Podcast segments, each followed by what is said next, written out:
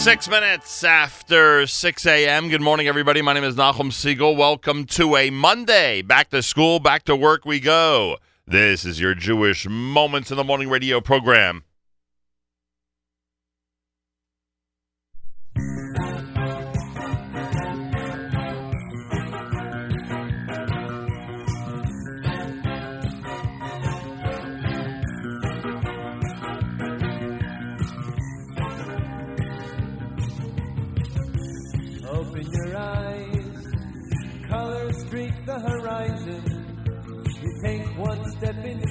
The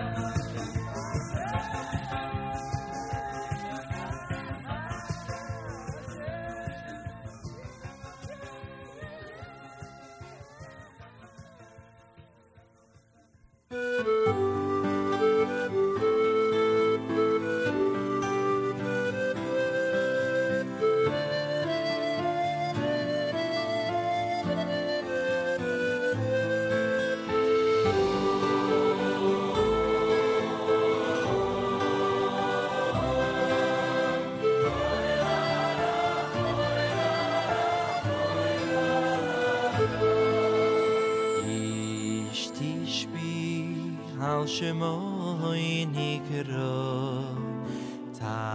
תצליחנו על יודוי בתוירו.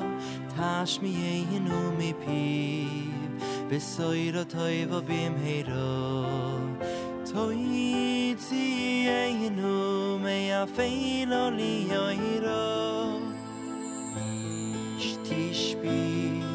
שמו הייני קרא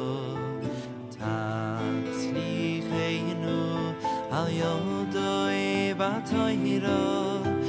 תשמיינו מפי. בסוירו תוירו במה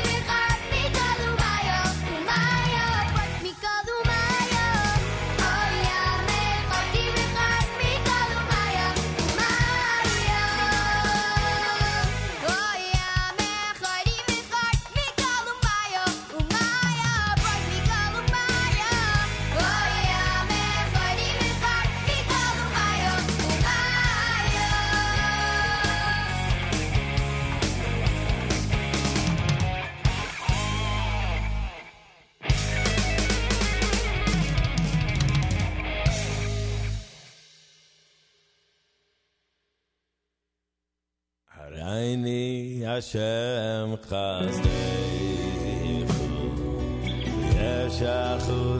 ten luni aini ashem khazei yesha khut ten luni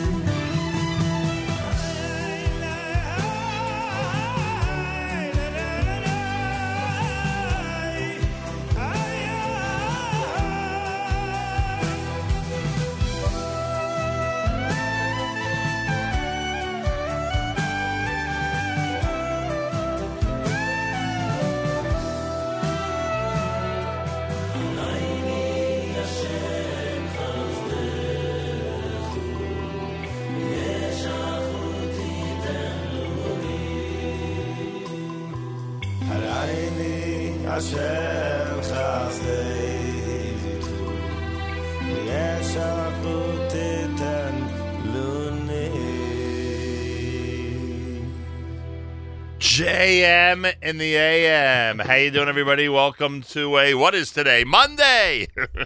back to school, back to work we go. After yesterday, I can't even tell you what day it is anymore.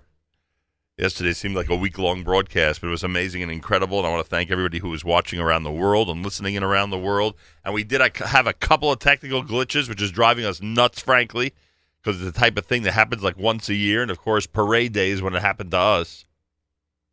But nonetheless, we uh, we kept an amazing perspective, a happy face, and rightfully so. People by the thousands and ten thousands and hundreds of thousands were out celebrating Israel yesterday on Fifth Avenue in New York. You did not disappoint, New York and New Jersey. You did not disappoint. Plus, uh, we'll add Florida and California and Philadelphia. They came through like crazy.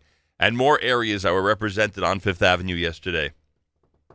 Celebrate Israel parade. So thank you, thank you. Thanks to everybody who was uh, so enthusiastic in advance. A big, big thank you to our friends at Aleh. They presented our entire broadcast, which is a major undertaking and an incredible gesture and a wonderful way to bridge the gap between us and Israel. Go to aleh.org, support their efforts, get to Israel at some point this summer, ask the folks at Aleh for a tour of their facilities. You will be very, very impressed. Shop Aleh, aleh.org slash boutique, Aleh, A-L-E-H dot org slash boutique. Monday morning broadcast with 53 degrees in New York. Pretty chilly. Morning showers and a high of 75.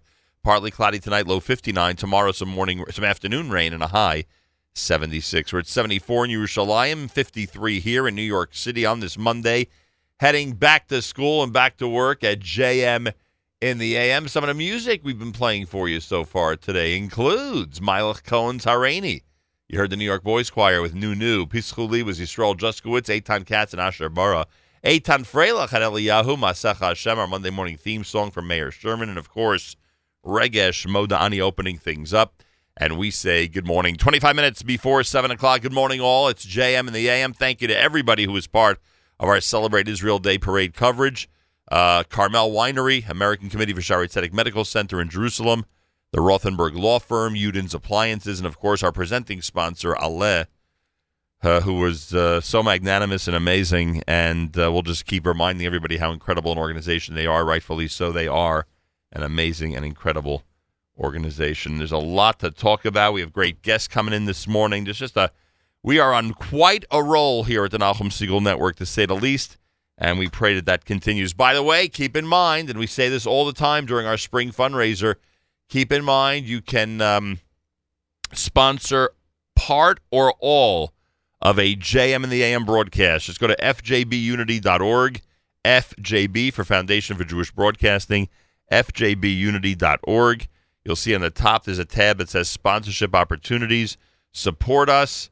Get the word out about whatever it is you'd like to say, whether it's uh, a dedication in memory of somebody, in honor of somebody, somebody's birthday, whatever the case may be. FJBunity.org.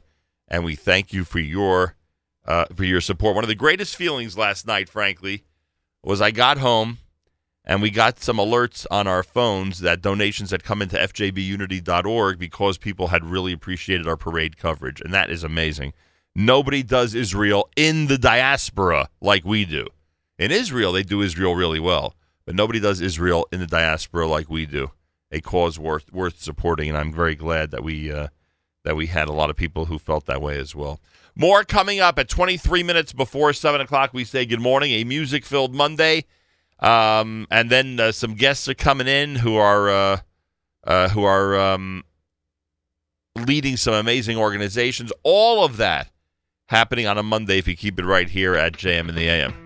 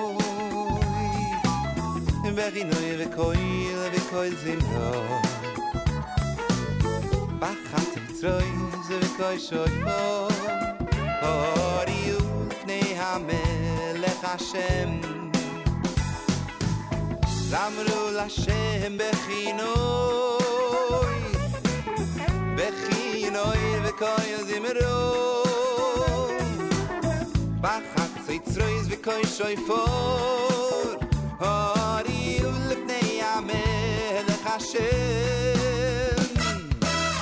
zamerun la shem be khino em be khino koy zimro ba kha tsit tsroy ze be koy shoy for ari ulne ya me le khashe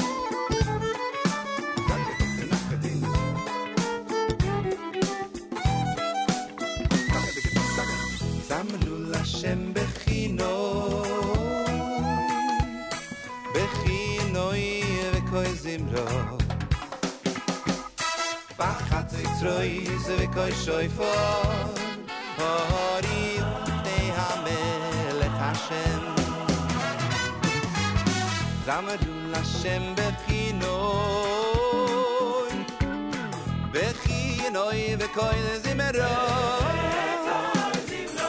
bagatzoy troiz ze koy shoyfo dar rio le ste a mele kha mele kha shem ramru la shem be khilo la shem be ginoy ve koyl ve koyn zimo shem bagatzoy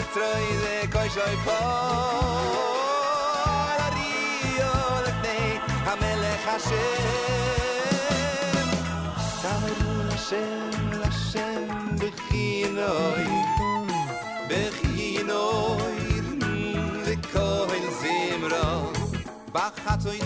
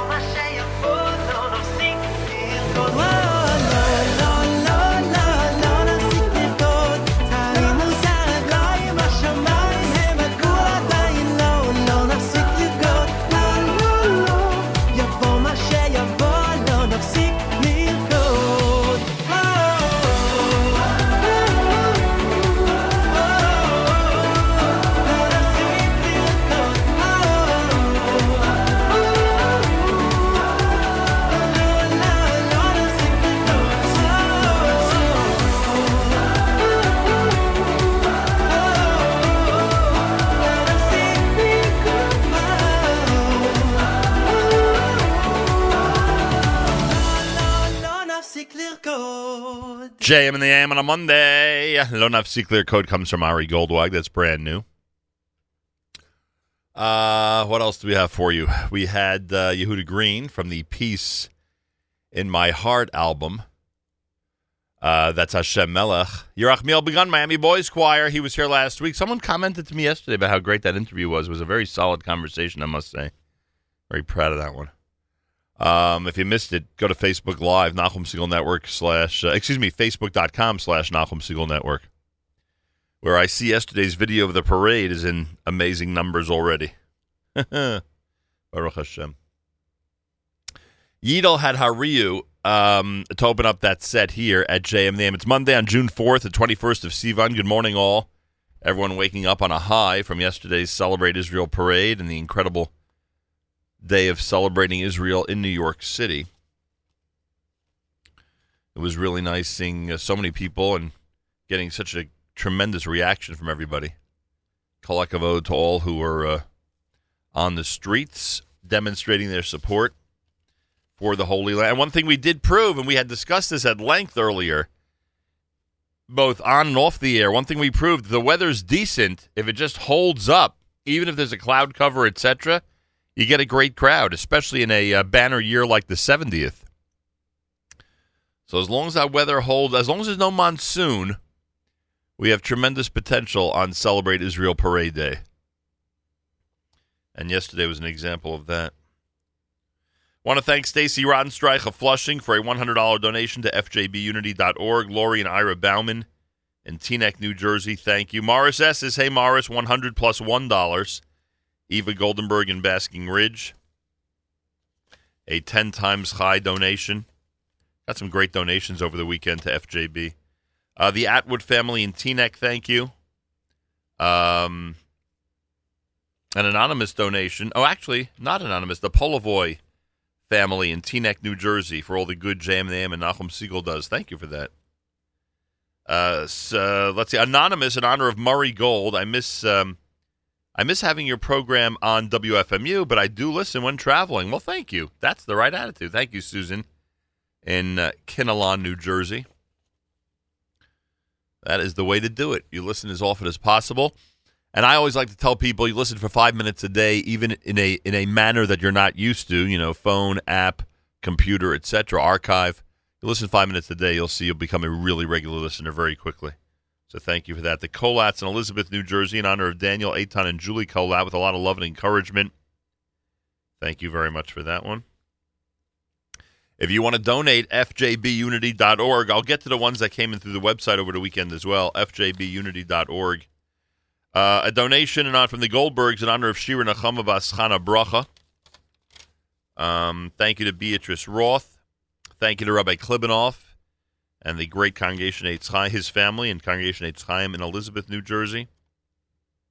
Uh, Zena Steinberg in honor of the Hollywood Community Kollel of Florida and wonderful son-in-law Yehuda, who really inspires the Chevra to come closer to Hashem with Simcha. It is America's one and only Jewish Moments in the Morning radio program heard on listeners sponsored digital radio around the world the web at NachumSegal.com, on the Nachum Segal Network, and of course on the beloved NSN app. Galei Tzahal in the background. We get to our news from Israel next.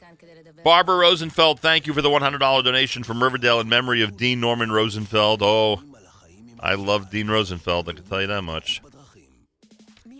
Thanks to a Bob Ladine in Wayne, New Jersey, a donation of $100 in memory of my father. Thank you for that.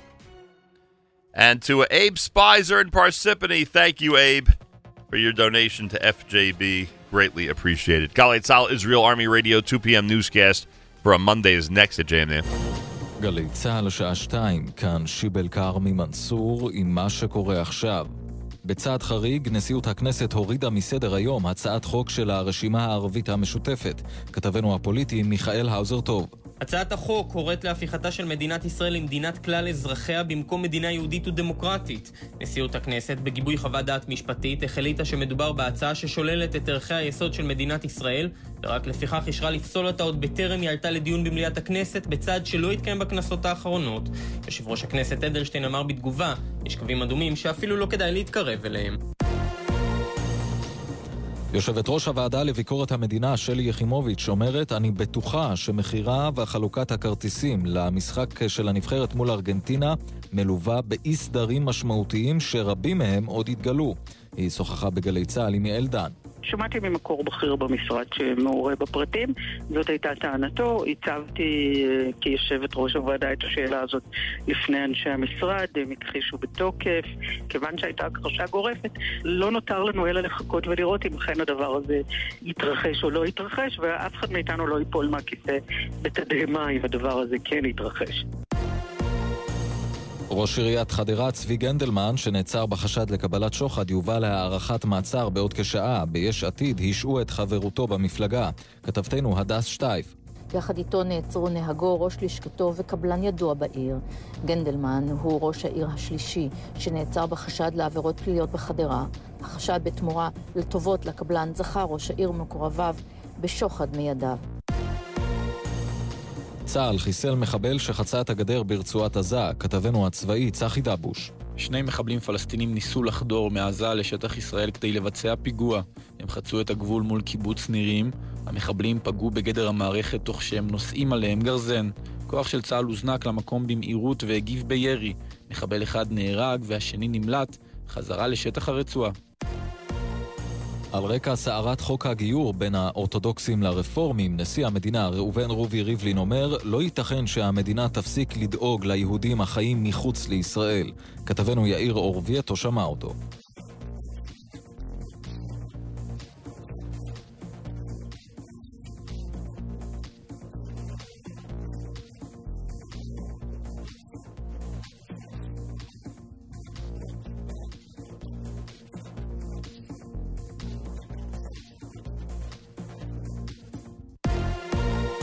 האם משרד החינוך אוסר על הנפת דגל הגאווה על גגות בתי ספר? כתבתנו לענייני חינוך מיכל צ'ין.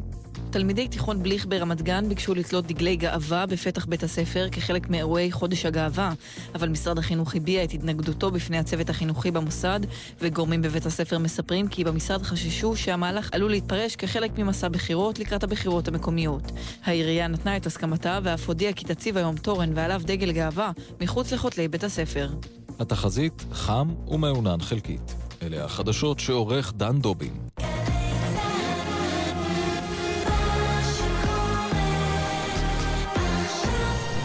בחסות BMW.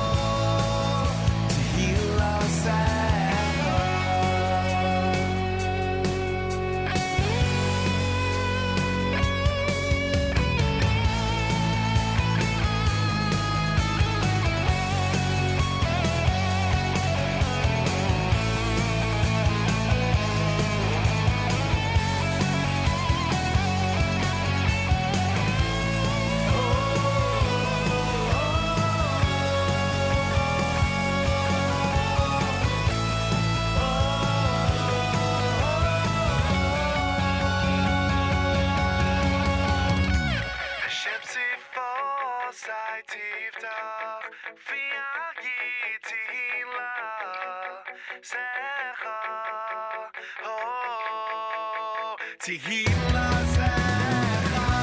Hashem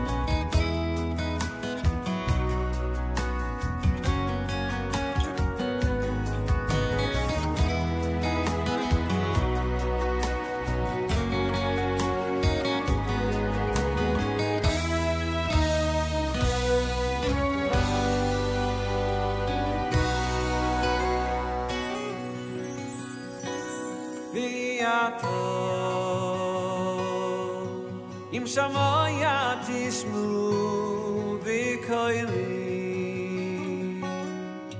ושמרתם את בריסי, ואיסם לי סגולו, מכל העמים מביאתו. אם שמו יתשמו בקולי, ושמרתם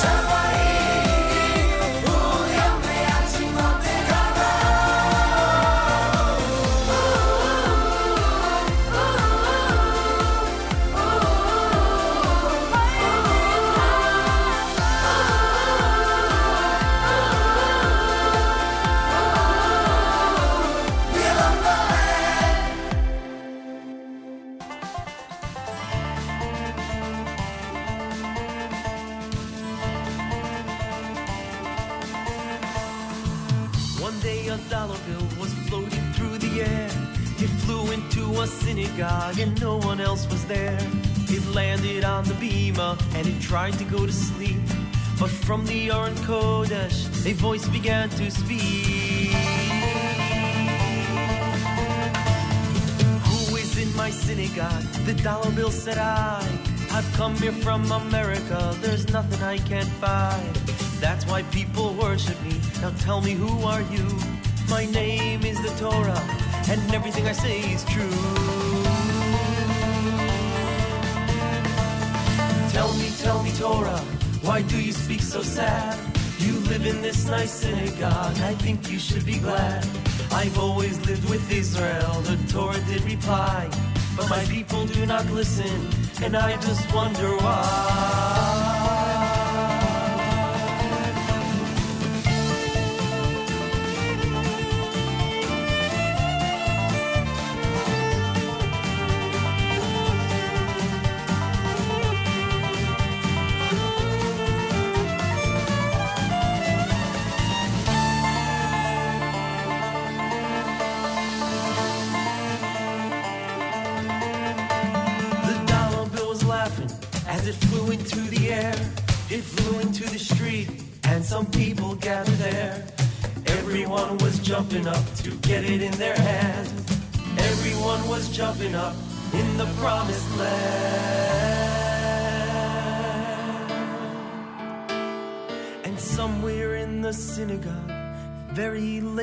Night, there burns an olive oil lamp. It's the eternal light. And from the Aron Kodesh, a cry is heard once more. And if you look real close, you can see the teardrops on the floor.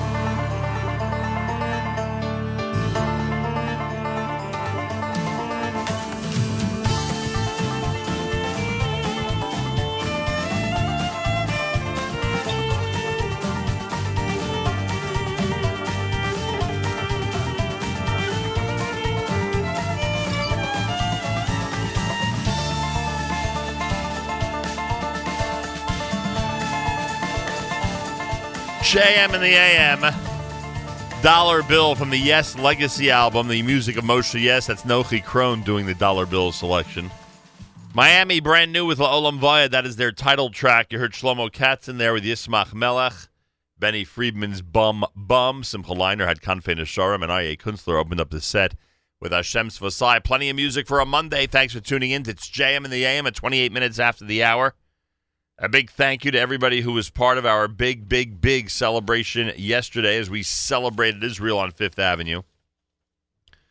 My thanks to uh, Aleh, Caring for Israel's Disabled Together, Aleh, aleh.org. They were the presenting sponsor of our amazing broadcast yesterday. And I thank them very, very much.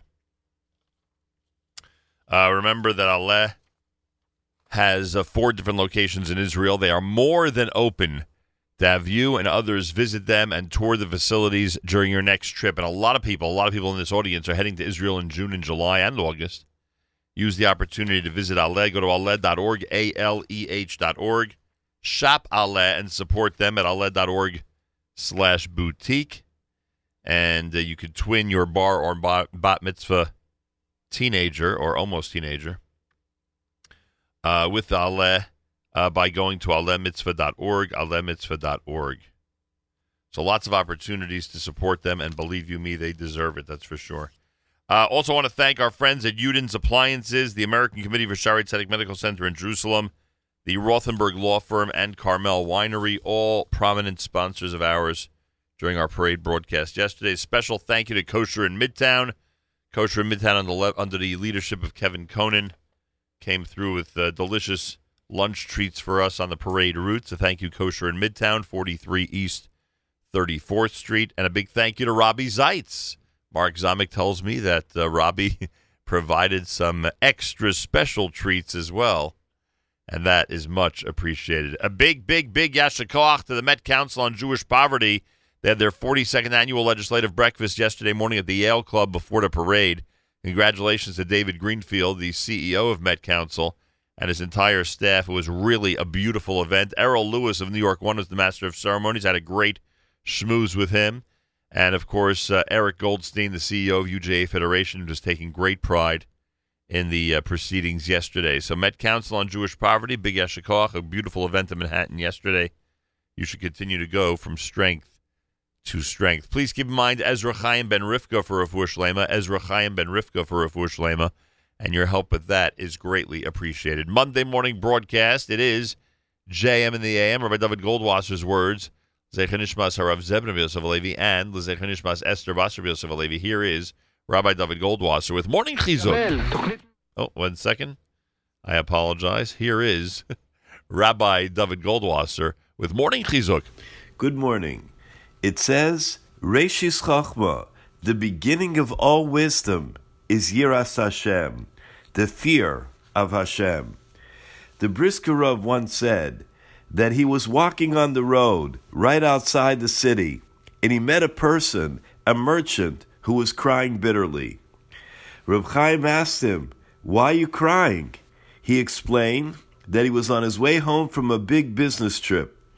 When he was at the edge of his hometown, someone tricked him out of a big bag of money that he made on his trip. Now, after all this hard work and trouble, he would be coming home with nothing. When he finished speaking, his crying became even more intense. When Reb Chaim heard this, he said, Wait, I promise to bring you the amount of money that has been stolen from you. The merchant was so happy he didn't know what to do.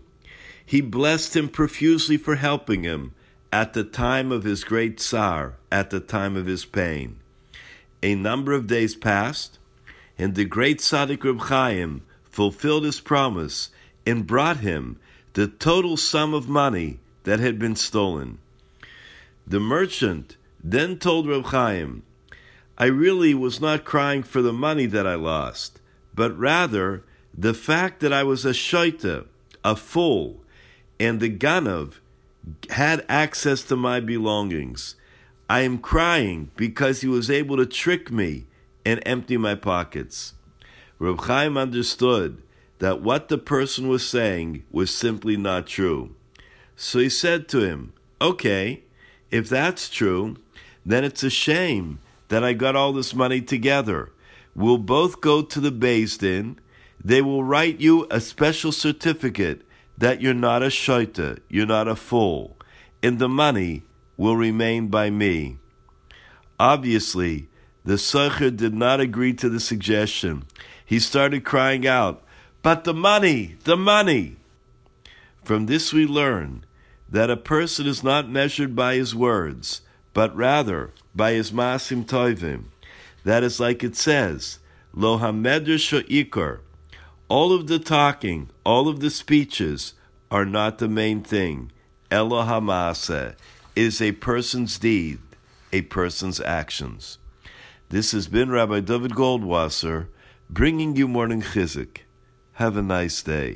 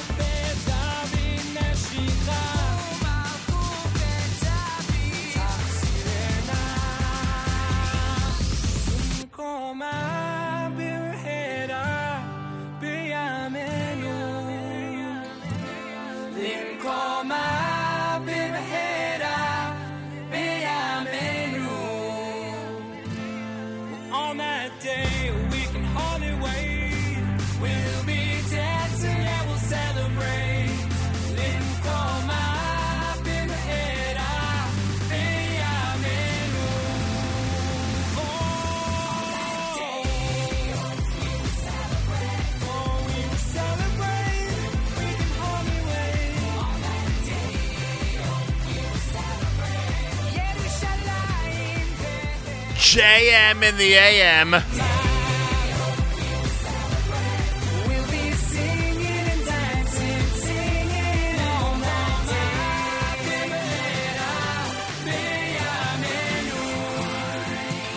That's RJ2 from the Modem album here at Jam. The Monday morning broadcast, heading back to school and back to work. And I thank all of you for tuning in. Big thank you to everybody who uh, who helped us yesterday with the Celebrate Israel Parade coverage. Was really a um, an amazing day on Fifth Avenue in New York City. Big thank you to JCRC, to all of our staff who really worked hard, both uh, in front of and behind the scenes, for as smooth a broadcast as possible. Much appreciated. It was a great effort, and uh, I I am glad that tens of thousands of people around the world got to enjoy it because of us. Certainly a great feeling. 21 minutes before the hour, it's JM and the AM. Many of you have likely seen a video that has, as the expression goes, gone viral. Over 25,000 views. It's called Magical Dentist.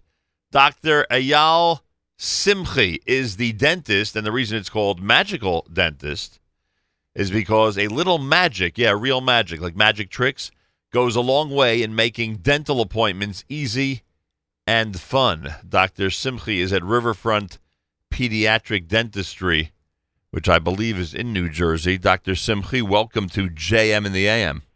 Thank you very much. How are you? Am I right that you're in Jersey? Yes, we're in Elmwood Park, New Jersey. Um, so I mean, first of all, you must be shocked that 25,000 people have already viewed this thing, huh? yes, so that's actually on on YouTube on on our Facebook page. I think it's at 30 million. So it's 30 I'm million? Yes. Well, that that that's pretty significant. What did you say? Yeah, we were pretty shocked when we saw it. We actually posted it before Shavuos, so we didn't even know that it happened. And then Motzei Shavuos, my sister called me from Israel to tell me to look at your Facebook page, uh, and that's when we found out. I didn't know in less than three weeks a video can get 30 million hits. Frankly. Uh, I didn't either. We didn't have any idea that something like this would happen. Now, I mean, it, you know, it, you know, I don't know if you know this or not, Doctor, but a lot of people don't like visiting you. Do you know that? Uh, I do know that. I don't like going to the dentist either, so I understand. Even you don't like going to the dentist. There are people who have tremendous fear and others who are simply uncomfortable and would rather spend their day somewhere else but in your office. You get the point, right? Absolutely. So, I mean, and, and of course, if those who watch the video, and uh, now that there's so many more than I thought who have watched it, um, uh, they they've seen that you're using magic tricks or the uh, the uh, the fun of magic to make uh, life a little easier for your patients. I would assume most of your patients are young kids, right? Right. I'm a pediatric dentist, so Right. we only see kids and patients with special needs. And that must be a, a, a big challenge. I, I know what it's like uh, when you need to see an adult in a dentist chair. That can be a challenge, but a kid can really give you trouble. A kid can really express his or her displeasure with the experience. Definitely. Um, so the magic is this is not an isolated case where you happen to, to pull out your magic tricks. I would assume you do this on a regular basis. Well, it's one of many things that we do in our office. We we really try hard to make it less about the dental experience for the kids and more of a, a fun experience, so that the dentistry is sort of a side thing in their you know in their side mirrors. They don't have to stress out about it so much. Um, but yeah, definitely, um, it's it's a daily occurrence. And the young kid that we see in the video was he in fact giving you a lot of trouble about getting in that chair and uh, and going through the whole procedure? Well, we were lucky with him because it was one of his first appointments, and generally, if we can start in the office sort of in a positive light from a young age, most of the time um, there isn't a lot of stress afterwards. So if we can keep them happy from the beginning, then we can keep it more of a positive experience. How versus, How did the appointment go with him? By the way, oh, he did great. Smooth sailing, smooth sailing after your performance. Yep, he was excited the entire time. He just wanted more of the magic trick. Pretty amazing. Dr. Eyal Simchi is with us live via telephone. I mean, there are people who are, uh, you know, really fascinated by this whole thing. I guess because you and the patient come from different uh, cultures and backgrounds. Maybe that's part of it. I know that the term Kiddush Hashem is uh, being tossed around. Do you, do you have any, uh, you know, do you have any um, uh, interesting overview about this whole experience that we should know about? Uh, I mean, I think in general it was great, you know, to, to be part of a Kiddush Hashem like that. And I, I, agree with you that the fact that we're from different backgrounds, the dentist that I know actually said one of his maintenance people in the office was very excited to see that, you know, I was Jewish like the other dentist, and it didn't make a difference that this kid was not similar to me in any way, and it was still just a great interaction. And just over sort of uh, for dentistry in general, most of the things in the media about dentistry are usually not that positive, and this was just great to see a more positive sort of spin to that. How you? How long you've been doing magic? So I got my first trick probably about 10 years ago, maybe even a little more. Um, I, I've never really been into magic, but I was in the mall with my wife, and we saw a magic trick that kind of amazed us, which was this light trick, and uh, it was really her idea. She said, you know, you're going to be a pediatric dentist. This would be great for your patients. I was like, okay, I can try it. I don't know if I'll be able to figure it out, but that, that's where it started. Are you great at it at this point, or are you just good enough for the dentist's office? I'd say somewhere in the middle. I mean, I've been doing it for 10 years, so I'm a little better than uh, the beginning, but I'm definitely not a magician. and what tips would you give to parents whose kids are throwing a tantrum about going to the dentist? And then, even more importantly, what would you say to parents and others who are experiencing the uh, the child's temper tantrum in the office itself? So it's not the easiest thing to deal with because it really depends on why the kid's throwing the temper tantrum. If they've had a negative negative experience beforehand, it's usually difficult difficult to get past that. Um, I usually recommend taking it slow. So if I do have a patient that's having a very tough time, oftentimes we won't do anything the first visit. They'll just come into the office, get some prizes, see some tricks, and you know take a little tour around the office. Um, what helps me in my practice is that we don't push to do treatment until kids are ready for it. So we have times where there's two, three appointments, and we do nothing just to kind of get them used to the environment and sort of build a relationship with the practice and with me and my assistant.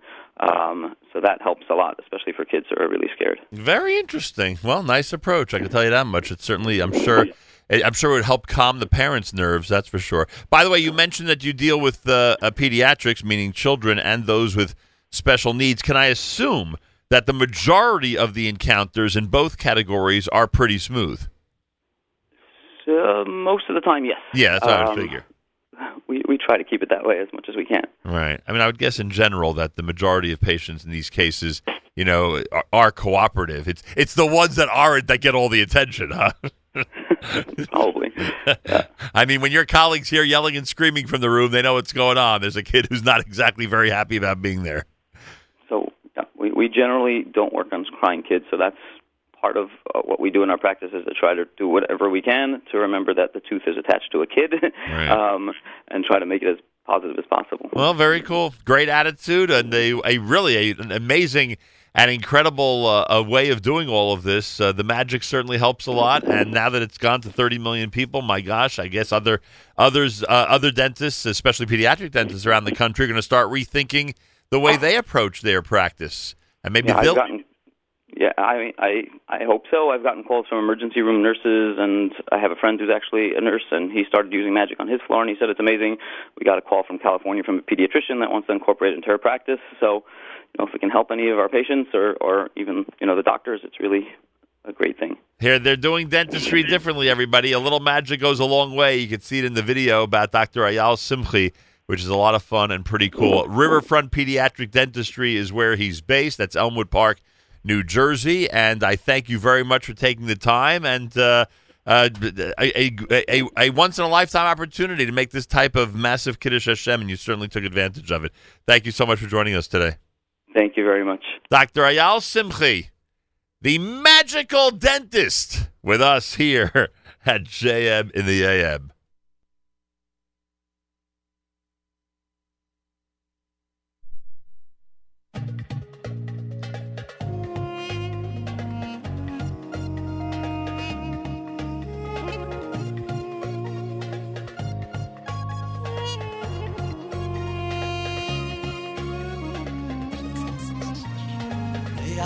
מלחמה עוטף אומה קטנה, האם נישאל לשבת בארצנו?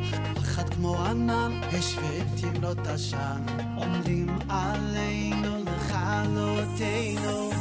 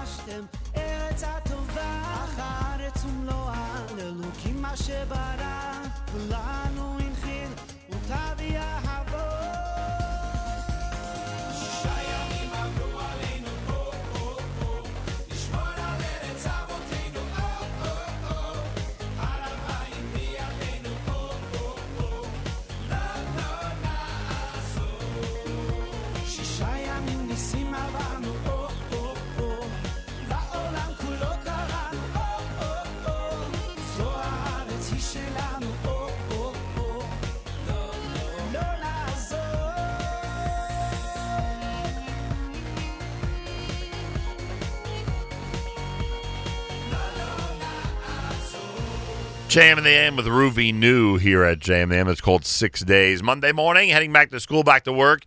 Excuse me, with JM in the AM. Um, we've been thanking we've been thanking those who have been uh, sending in donations to us, the Foundation for Jewish Broadcasting, in support of JM in the AM and the Nachum Segal Network. And I thank everybody who's participated in our spring fundraiser. Really been amazing up until now. And um and just a second, there we go. Uh, Friday, we got a bunch of donations online, fjbunity.org, fjbunity.org. Those of you who haven't yet given, you can go to that website and give right now, literally, fjbunity.org. And I want to take this opportunity to thank some of those people who have given over the last few days. Uh, thank you to uh, David Rosenbaum, who gave in honor of his wife Susan a $75 donation. Thank you very much. Double Chai from Yael Karasik. Thanks for a great program. We listen every morning and often throughout the day. Greatly appreciate that. Um, we mentioned on Friday $50 from the uh, Orleans, Moshe Orlean, in honor of grandchildren Talia, Shoshana, and Zipporah. Thanks for great program- programming and special recognition to Rabbi Yudin for his thought-provoking Divrei Torah that's become part of our Erev Shabbos routine. That's Aviva and Moshe Orlean. Thank you, guys. Um, also on Friday, we got a donation from uh, Isaac Jeroslowitz, Triple Chai. Thank you, Isaac. Uh, we got a um, a Triple Chai donation from Robert Kirsch in honor of uh, Mark Zomick, Mayor Weingarten, and all they do for NSN. Those are the Kirsches in Teaneck, New Jersey. Thank you very much for that. Uh, Dr. Robert Kirsch, that's right. Uh, in Passaic, New Jersey, Robert Rogoff in honor of Tova and Israel and all of our children. That comes from the Rogoffs in Passaic. And then earlier today, if I'm not mistaken, oh, actually, between yesterday and today, we got the following donations. Uh, double Chai from Michael Yankovich. Thank you very much, Michael. And a um, a donation of uh, $25 from Chaya Feldstein. Thank you, Chaya. So th- thanks to everybody who's been pitching in and uh, making sure to give if you haven't given yet. Um, it's all happening uh, on the website. Go to fjbunity.org, fjbunity.org, and that is how you can give and support JM and the AM and the Nachum Segal Network. Full day of programming. Mayor Weingarten and the Israel Show coming up at 9 o'clock. 10 o'clock, it's after further review. I'm sure that uh, Yoni and Seth will have plenty to say about the NBA playoffs. Uh, 11 o'clock, Novak Now, Jake Novak, on the topic of how journalism in America has lost its way. That's at 11 a.m. Eastern Time. Novak Now, a relatively brand new show here at the Nachum Segal Network. All right, so plenty to do, plenty to tune into, lots of uh, very interesting programming all through the day. I hope you'll have an opportunity um, to tune in and be part of it. JM and the AM Monday. More coming up. Keep it right here at the Nachum Segal Network.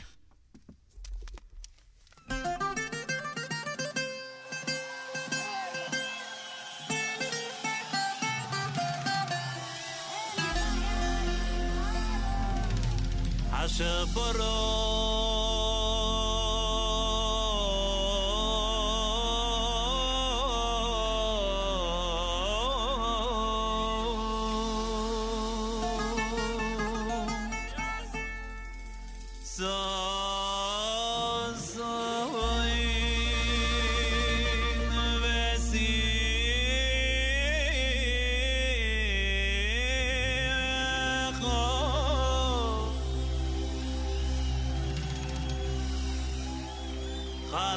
hakata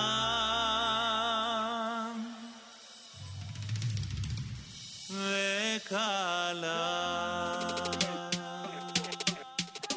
عشر بروس بسم خو بسم خصن بكالو عشر بروس بسم خو بسم خصن بكالو لا لا لا لا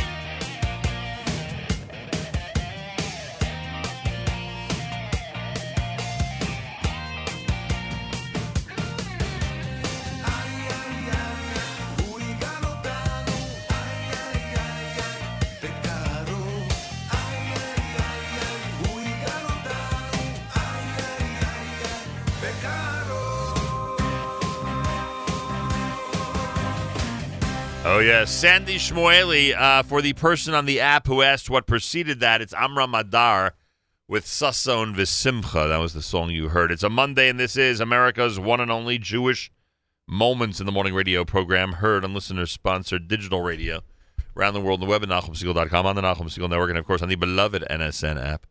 Daniel Gordon, our wonderful friend and one time uh, regular contributor to the Nachum Segal Network, is with me live in studio. Daniel Gordon is the Chief Relationship Officer for NCSY New York and Associate National Director of Development for NCSY, a pretty large and amazing outfit here in the United States of America and beyond. Daniel Gordon, welcome back to JM in the AM. Good morning, Nachum. How are you? Baruch Hashem, how are you? I am great now that I was able to go on fjbunity.org and uh, support your programming on the way in. I want to tell you something. That's very nice of you, magnanimous at the minimum, and uh, I would hope that everybody who walks into this studio would feel the same way. Maybe I should put up a big sign. Before you walk in, please, please make sure to go to fjbunity.org. Well, you are very serious about the sound, so the door is locked. So I think there should be. You will receive the code. Correct. That's the only way you'll be able to enter is if you go to fjbunity.org. And those who are really fearing what this experience is like, they'll give they'll give a lot of money. They'll really pour it on. You know, all joking aside, I was uh, I've I've I've had the pleasure of being a part of this uh, of this operation. I think since since day one, it started uh, in Florida uh, with the conversation with you um, and And what you do. Um, and, and what you're able to achieve is, is truly amazing. Thank you. Um, having seen the, the, the back end of uh, of what goes into it, uh, I think only makes me that that much more appreciative um, than the average listener and the average participant. Well, much appreciated. Thank you. How long have you been at, with NCSY? I've been with NCSY since August. Um, it's nine months, but feels like you know nine years and doggy years. You know what's interesting is that um, in my day, way way before you were around, frankly, um, New York NCSY was not very powerful. And this is not a knock on the leadership back then. Believe me, they did a great job. uh, Got a lot of kids, made a lot of uh, you know, it changed the lives of a lot of families. That's not the point. My point being that it did not have a a, a very strong presence in the five boroughs in the New York area. And I guess when you say New York NCSY, you're referring to the five boroughs, or is it beyond yeah, so that? it's the five boroughs: uh, Rockland um, and Long Island. And And me. Westchester. And Rockland used to be in Jersey, That- ironically enough, but now it's part of New York. Correct. And then at some point, at some point in the history, 80s, 90s, once we got into the 2000s, it was obvious that that New York NCSY, uh, which had not enjoyed the the you know the reputation of some of the of some of the you know really big explosive regions of NCSY in this country, there were some legendary regions in those days. I can tell you about. I mean, really legendary. My mother is a uh, is a Har Sinai alum. and that was is that all upstate? That's- yeah, but upstate New York. You don't, you don't say upstate New York. It's Har Sinai. Right. Um, I'm I trying to remember who. I'm trying to remember who her regional director would have been. I don't remember that. I don't even think she was But I'm thinking of not only that, but I'm thinking of uh, Central East and uh, and Atlantic Seaboard and Long Island. I mean, those were really powerful regions at the time. And now I would say, at least from my vantage point, it seems New York has the same type of reputation that it's really doing amazing work and accomplishing, you know, on a much larger scale than it did in the past. So I think that's for two reasons. One, there was a strategic decision made um, a number of years ago to com- combine New York NCSY and Long Island NCSY, um, which Ah. were separate operations, uh, because we really are um, one and the same. And I think we see that day in and day out just with the mobility of the teens, whether they go to day school um, or to public school, the teens are all over the place virtually or physically. You know, Right. it used to be much harder to get to an event that was farther away or to participate in an event when there was no remote. Um, and now you can have the opportunity to be part of you know New York NCSY and be all over. You can be part of NCSY all over the world, Right, Um, virtually. in Chile, Chile and Argentina um, as well. Uh, so I think that's one. I think the second thing is that we realize that if you can make it here, you can make it anywhere. Not to be too cheesy, um, and and and the the just the sheer numbers of teens and of opportunities and of and of philanthropists and of programs and of partners that Lots exist of Jews in New this- it- yes, that's one way of saying it. We saw that yesterday. Um, Yes, thank and God. so yeah, so so you know you go to this the uh, the Celebrate Israel parade and you spend a day. Uh, my wife, uh, it's one of her least favorite days of the year because we go with our children, and I spend the entire day walking up and down Fifth Avenue on the side and or in the parade, um, talking to people, and uh, and that's just who I am, and and also what I do for a living. But I think that you know that's the proof is in the eating um, in, in, in, in just seeing that and so trying to do new things trying to to pilot new things um, thank god with the amazing support of the national team at ncsy and the ou uh, giving us the leeway to try things to do d- different things to try different programs to try different strategies um, and really just try to reach as many teenagers as Who leads the region? uh, rena emerson Oh, Rena, of Um, course. yeah rena who's a who's a dear friend i believe And I York. wonder, yeah, Sharina's great, and I wonder if um, if New York has very different programming and doing very different things, as you just alluded to, that you really can't do it anywhere else in the country. I wonder about that. Yes, I think that uh, first of all, we we are looking at how to reach the teens um, in any way possible. So one of the challenges that you have in New York, I think, different from other places, is there's a lot of there's a maturity, there's an independence, Right. um, and there's over programming all around the country, whether that's in the day school population or the public school population, Right. but certainly in New York. So if I, you know, the average high school, I remember I used to coach the basketball team at SAR um, high school with Rafi Halpert, and just finding time for practice when they weren't doing homework and or doing uh, chess team and or studying for the SATs. I mean, you have teenagers, um, you know, doing all those things uh, is is complicated. So figuring out ways to meet them again, whether that's that's virtually or during the week at night, or um, amazing Shabbatons, or doing programming that speaks to them. I think one of the sad things that, that we see across uh, the country is that one of the things that parents and teens ask us all the time is, uh, "How is this going to help my resume?" Um, Which to me is when you're a teenager, I say just enjoy this. It's never going to Yeah, get I never thought of a Um, resume as and I'm not that old, and I'm not that old. Right. Um, but uh, you know, so so so thinking about ty- that type of program, thinking about innovative programs, for example, in the summer. I mean, what David Cutler does, I don't have to, to tell you. Um, but having programs where, where teens can go to Israel and have internships there that they can come back and, and, and put Yeah, that that's on a cool. That was a great addition to Yes, that. that's amazing. So Yeah. so so how does that happen? That happens out of supply and demand. Um, and and being able to meet the teens wherever they are. That's a heavily New York program. Um, and that's uh, and that's what we're looking for. the last thing I'll say to you is that. Um, the other thing that that speaks to New York is we can only do the work. Anybody who's involved in NCSY knows that all of the work that we do is dependent upon um, our advisors who are in college. Um, you know firsthand, uh, Yoshua was with me last Shabbos. Yoshua Um, Siegel. and so instead of spending, And by know- the way, that was a regional that was literally region wide, or it's so big now that you do no, several. no, that was that was region wide. We were at Camp Dina, um, and it was uh, it was Enough Memorial space Day. there for yeah, everybody? it was Wow. it was packed. It was Memorial Day weekend. Right. Um, so instead of spending Memorial Day weekend with his family or me with my family, um, we were we Yeah, were he- there, he, and we he, he missed a couple of minor league baseball games. I, we I, I can I, I can only imagine. Yeah. Um, I know how seriously you take your minor league baseball. Exactly. Um, another great uh, Daniel Gordon, uh, Nachum Segal Network memory.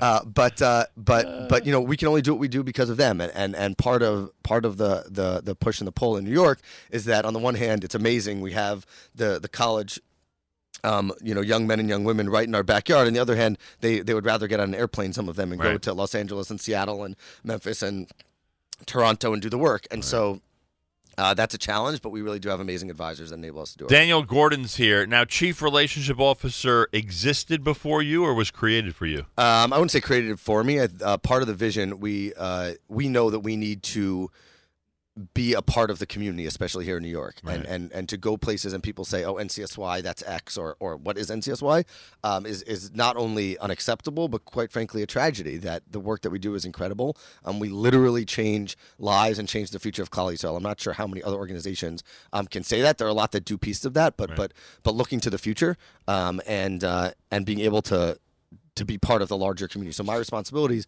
are on the fundraising side and the philanthropy side, but also uh, working with communities. I've met with, I would say, 90% of the rabbis that were willing to take the meeting and weren't too busy because rabbis are, I think, the most busy people in the world. Um, and, and meeting with rabbis and youth directors and, and, and lay people and lay chairmen um, and organizations that really just need to know what NCSY is and the teens that we reach in the work. that we do. Now, uh, this is interesting to me because I would assume in the role of chief relationship officer in New York, you want to meet parents and potential supporters in Rockland, as you mentioned, Long Island, as you mentioned, of course, the five boroughs. But then you're also associate national director of development for NCSY, in which case you'd want to meet people in Jersey, Florida, and everywhere else. So is that in yeah, any so way my for you, my first of all, we have an amazing director of development here in New York named Tiffany Yankovic. Uh, so she was responsible with me um, working on fundraising. Uh, but but my role nationally is to really take some of my experiences that I had before I came to NCSY and try to figure out ways to enhance the fundraising and the community uh, building relationships uh, around the country. So, for example, uh, last week, uh, two weeks ago, we did a uh, National Day of Giving uh, in which we raised um, close to three quarters of a million dollars Right, um, around the country. And so it was my job to figure out how we can all together come together to do programming because the regions, as you mentioned before, have been successful on their own right for decades. Um, and how can we come together? How can we bring the national uh, strength of NCSY uh, to all of the regions? Right, and, and as and we make this point all the time in our case, which I've proven many many times, and I'm sure it's the same with the regions around the country with NCSY. The more money they have, the more they're able to do programmatically, providing for kids, for families that are also changing as their kids change, et cetera, et cetera. It's, it's just all about the money. It's all about getting you know as as as many funds as possible to all these places. I mean, frankly, if uh, if the uh, funds weren't available, all these things, whether it's summer programs or other things, would just not be available to the public. So that's what it all comes down to. That's definitely true. And I think uh, one of the special things about working for NCSY is that uh, thanks to the amazing support of the OU, uh, all of the money that we raise goes directly to teens, their programming, their scholarships. So Right. every time we raise a dollar and want to send another kid to Israel, um, that's you know one five thousandth of getting them there, um, and really working to that. And I think the other piece is just that that when people are exposed to the work that we do, I think you're you're another case of that. You know, there's a lot of charities out there that struggle with how do you get people to really buy into what you Right. do, and we just say as me- uh, the more people we can expose to the work that we do, um, the more people that would listen to Jam in the AM every day and see the work that you do and and and, and the the programs. Um, I worked for a guy who I think traveled the world um, with you uh, quite some time, and I heard uh, lots of stories about that and just literally the unity and the tears and the, the the laughs, the smiles, the tears. So it's all about exposure, and thank God the community is filled with people who not only have the a religious imperative uh, to support the work that we do, but also the value system. Yeah, no question about it. You remind me of an article I read over the weekend by Shmuel Sackett, who was uh, bemoaning the fact of what people do spend money on and how much better the Jewish community can be at spending their money. And uh, what you just said uh, encourages me to remind people that all the luxuries are wonderful, and we are as guilty as anybody else of having certain luxuries, needs, desires, etc. Uh, but the more you set aside for things like this, uh, the more great people are able to uh, t- to work and uh, and enhance uh, different Jewish families' experiences. By the way, when I say great people, when I went to the NCSY uh, leadership Shabbaton, there was a tremendous amount of talent under that roof. A tremendous. I mean, you have. I don't know if people realize. You I think. I think a lot of people think that all the talent went to Israel. That any talented youngster in their 20s and 30s in our community is now living in Israel, which is somewhat true. But there is a lot of talent left here. People who are just so dedicated, great at what they do, phenomenal at relating to kids, and and making a real difference. So you said the word I think that that I wanted to make sure you said, which is dedicated. I think Yeah. you know I took my family um, on that Shabbaton, uh, and we spent uh, it was with our summer staff uh, staff. You know that Right. literally gives up. Some of them are married with children, gives up their summer to go there. Some of them bring their children um, on on the bus um, in Israel. And uh, to me, uh, it's amazing to do this work. and It's amazing to see that talent, but but the dedication when you sit with somebody and talk to them about what they do, um, and the inspiration. I sat, I took my my four year old son Avery, um, we sang the Zmiros there, and it was uh, I try at home. It's just not the same um, as being in the middle of that dining room. 500 being the- people help, so- exactly, and just being in the middle with uh, with Rabbi Benovitz and be, and with Rabbi Kamenetsky and with the amazing staff that we have, um, especially over the summer, is incredible. But the but the team during the year and the people who work all year round, uh, night and day, and then go on the summer with their same teens and go to Israel and, and or, or, or travel. And people say, "Oh, you're going to Israel this summer on vacation?" No, the people that go to visit there go for two, three, four days just to see their teens and keep that relationship alive, and that's pretty special. Pretty amazing. Daniel Gordon's here. He is the uh, Chief Relationship Officer for NCSY New York, Associate National Director of Development for NCSY. Well, we're doing all this, you know, without intending really. We're doing all this, uh, you know, these fundraising pitches. Do you want to tell people what they could do to, to be part of all this? Yeah, so to support um, New York NCSY specifically, we have two amazing uh, programs going on right now. Um, one we have next week um, at Westchester Day School. I actually was went to Westchester Summer Day. If you have never been, this is a plug for them that they didn't even ask me for. But if you have never been to Westchester Day School's campus in Mamaroneck, I was there for the uh, basketball games. I mean, my God. when you go out to the back and you look at the Long Island Sound, um, you know, and and, and they, they, their neighbor, who apparently is the nicest guy now, um, you know, their kids go. It's amazing. So they, you can literally sit on the Long Island Sound. We'll be spending an even uh, an evening on the Long Island Sound, um, eating a five um, a five course uh, prefixed uh, meal uh, paired with wine. I believe uh, you experienced at one time my food uh, prowess um, uh, in the Center for Kosher. I think you blocked that out of your mind. But remind me, please. Um, when Daniel Gordon uh, successfully defeated uh, other members of the Nachum Oh, Segal yes! Network at You're the actually- Center for Kosher Culinary. yes, we'd, we'd have to call you a food expert, I guess. Um, definitely a foodie. I wouldn't say That was a expert. chopped competition. Yes, I would have been an expert had I beaten my twin brother in the Manischewitz. Right. That was devastating for yes, you. that was devastating. That so was that would have made me an expert. Now I can just call myself a foodie.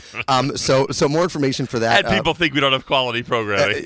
by the way, you know what? My brother and I talk about that event all the time because we um, each were paired with a with a with a young child, Correct. um, like five, six, seven, eight years old, and now we have four, five, six, seven, eight year olds, Right. um, and we like to think that that night helped prepare us, but then again, nothing prepares you, um, as you know. And so anyway, you can go to uh, newyork.ncsy.org slash Mesika because we are partnering with uh, uh, with a celebrity chef on that. Um, newyork.ncsy. Dot org slash Mesika for that event and the other event Wait, wait, which- so that's pop up restaurant is literally in the school? yeah, it's, and it's in the it's no, it's not in the school. It's, Oh, it's outside on- the school. It's on the Long Island Sound. So there you'll be set up. Uh, you'll be together, whether it's with um uh you know your your spouse, your friends, um your children. Uh, you can come. You can support the work that we do um, and enjoy, quite frankly, an amazing meal, an amazing time um, in a beautiful setting. Uh, and the other event that we are doing uh, is a Chinese auction, uh, something that I wasn't familiar with before I came to NCSY, but apparently is a, a tradition um, at NCSY and at New York NCSY. And uh, this oh, year, this is their big event. yeah, and this year I think is more. What date is that? Um, it, the drawing will be June 25th. Um, Nice. so it's going on right now. And they're doing an actual event, or it's all going to be virtual? Uh, no, it's all going to be virtual. Uh, this Wow. this is 2018. No, I know, but I know they've they've had both. so- Yeah, and so um, but but June twenty fifth. the, the the the hardest and I think the bittersweet part of this um, of this conversation is that we are doing it in memory of Lisa Zucker. Um, for people who Ah. don't know uh, who Lisa and Rabbi Moshe Zucker um, were and are, um, you're really missing out. I didn't know them until uh, until I came to uh, to New York NCSY, and uh, Rabbi Zucker has been working uh, for NCSY. We like to like cover our mouths to like thirty something years. Um, Oh, uh, more than Billy that. Einhard, yeah, 37, 30, Oh, that's 36, it? 37, I yeah. I would think over Um, 40. and somebody who dedicates his entire life and being uh, to NCSY and to New York NCSY, and uh, that certainly was um, indicative of, of, of, of who Lisa was as well. oh, Um, no question. I, I was at their wedding, and um, and many people in this that is audience. one tall dancing. Uh, and one and one of I'm sure people in this audience are wondering if in fact Rabbi Moshe Zucker you're referring to is in fact Zooks from the old day. Yeah, that's Zooks, right? Moshe Zucker as he- Zooks and Stretch. as That's he a- as he was known, and Lisa was amazing, and uh, passed away after a relatively short, unfortunately, uh, well, whether it's fortunate or not, but uh, but very quickly uh, for for for you know for everyone's purposes. Anyway, um, so she is sorely missed, and the auction. He Rabbi Zucker. He should live and be well with his wonderful family. He used to come into this studio and push that auction like crazy, and uh, we can get him on again. Why I, not? I can imagine that I will get a phone call from Rabbi Zucker right when telling me how amazing I did, but also saying, you know, next time, um, because he really is a is a is, is a Rav of Klal Yisrael. He really Yeah, has he's- shaped he's incredible. Um, thousands. I mean, we have people on our staff. We have people who who I go all around the city talking to people and all around New York who say, "Oh, is Rabbi Zucker still?" I said, "Of course, Rabbi Zucker's still there. Rabbi Zucker, God willing, will be here for many years uh, to come." he's Um, and so we launched a scholarship fund um, in memory of Lisa Zucker, which is starting with this um, with this auction. And uh, you can go online to newyork.ncsy.org/auction. That is newyork.ncsy.org/auction for some amazing prizes, um, but also to support an amazing cause and to and to pay tribute uh, to an amazing woman who really did uh, so much uh, for Klal. So you know they tell the stories of Rabbi Zucker used to bring potato kugel um, that that that Lisa Zucker would make every single Friday because he also teaches in Ezra Academy, Yep. um, just so that they could get a taste of Shabbos. And that to me is the Yep. epitome. He was telling me stories. People they they would show up on Shabbos and they'd sleep on the floor. I mean, this is a guy who really his home is and was, um, uh, you know, a place for for Klal Yisrael to gather, um, and for the spirit of Shabbos and of Yiddishkeit to be to be seen firsthand. Yeah, I'll tell you that um, he could sit and tell you a million stories very similar to And he does. And he does. That's great. Uh, so first of all, uh, and when you say New York uh, dot NCSY, it's ny dot NCSY. No, no, it's- it's spelled the out. whole word. That's the whole word. All right, so New York dot NCSY dot org slash auction. New York dot NCSY dot org slash auction. That's information about the auction for the 25th and the information about the Lisa Zucker Scholarship Funds all Yes, there. I it's all there. So again, it's New York dot NCSY dot org slash auction. Gives us an opportunity to really pay amazing tribute to uh, Rebbetzin Lisa Zucker. Uh, plus, in addition, as uh, as Daniel Gordon said, the uh, New York NCSY pop up restaurant with Chef Nir Mesika happens on June the 12th outside of Westchester Day School in um, Mamaroneck, is it? Mamaroneck. In Mamaroneck. You could RSVP ncsy.org slash Mesika, ncsy.org slash I think that's Mesika. New York.ncsy.org. Oh, correct. I'm sorry. Again, the same thing. New York spelled out. New York.ncsy.org slash Mesika, M E S I K A. New York.ncsy.org slash Mesika. So you have a lot, lot of stuff going on. Baruch Hashem. Boy, oh boy, I'll tell you. I'm very happy about the auction. Um, I don't know if it's usually in June. Maybe it is always around this time. I don't remember, but uh, it's always a great event, and it, it provides a tremendous amount of support for New York NCSY. And I, I, I can tell you that on that very Shabbaton, um, so I got introduced to Yeah. the entire uh, audience because they don't really know who I am. Right. Baruch Hashem. Um, we have better people uh, doing doing the actual work with the teens. And I got introduced, and teens came over to me and they said, "Thank you so much for the work that you do." That's already step one.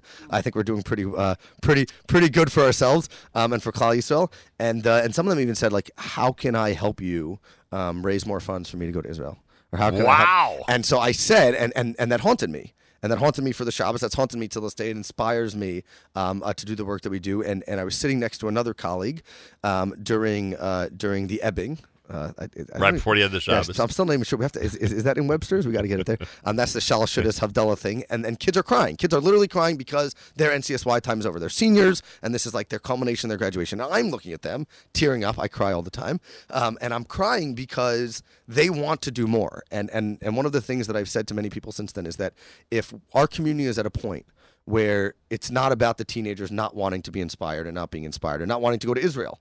And it's not about their parents not wanting them to go to Israel. It's just about money. Then I think, on the one hand, Baruch Hashem, we are an amazing place. But on the other hand, come on, we have to wake up and we have to really enable people to do the things that they want to do. Because if a No teenager question. wants to go spend a year studying in Eretz Yisrael, um, especially from a public school, then shame on us if we can't make that happen. Hundred percent. Speak to Rabbi Zooks. He'll tell you how to do it. I, trust me, I've, I've, amazing. I've watched him take out his checkbook and say, "I'm going to pay for this kid to do this," and I've watched him, you know, go over to people and say, "We have to do this," and inspire them and talk to them, and that's and that's really, um, you know, the epitome of the work that we do and, and the inspiration that we bring.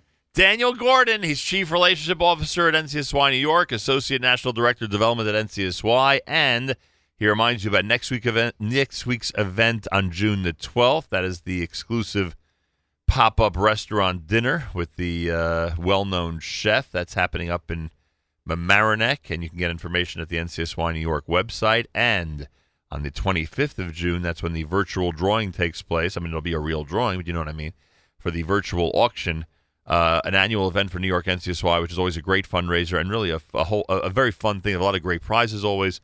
It's a very very fun concept and a a, wonderful event. So check it out. Go to New York, spell it out, newyork.ncsy.org slash auction. Daniel Gordon. I just want to say, as always, when I'm down here and when I'm with you, I want to thank my nursery school teacher, Morris Stacy. Um, my twin brother and I were students of Morah Stacy's. Um, and she's still in education. Yeah, I like to say that that uh, I was actually talking to another teacher of mine yesterday at the parade, and they were introducing me to their grandmother. and I said I like to. My brother and I like to think that we made some of our teachers who they are today. And the grandmother looked at me like I was nuts. I said we we took our job very seriously of making it as challenging as possible for our teachers, um, and to see if they could survive us, they could survive anyone. But I saw Morah Stacy on the Shabbaton Right. with my children, Right. um, and I think they were tears of joy when she saw that my children.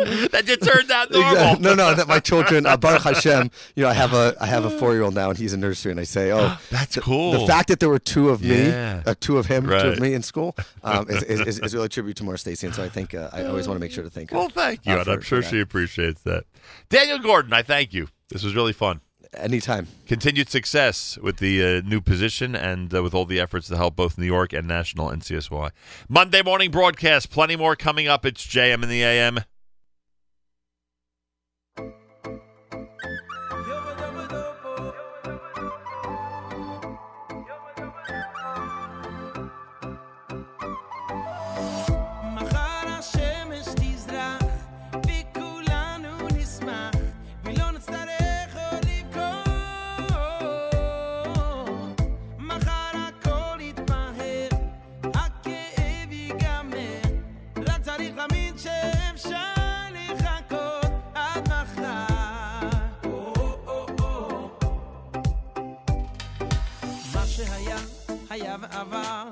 עוד לא קרה שיום חזר. מה שהיה, היה ונגמר. מה שיהיה זה כל מה שנשאר. מה שהיה תם ונשלם. אתה כבר לא הולך לשם. מה שהיה, היה ונזכר. מה שפתוח זה רק המחר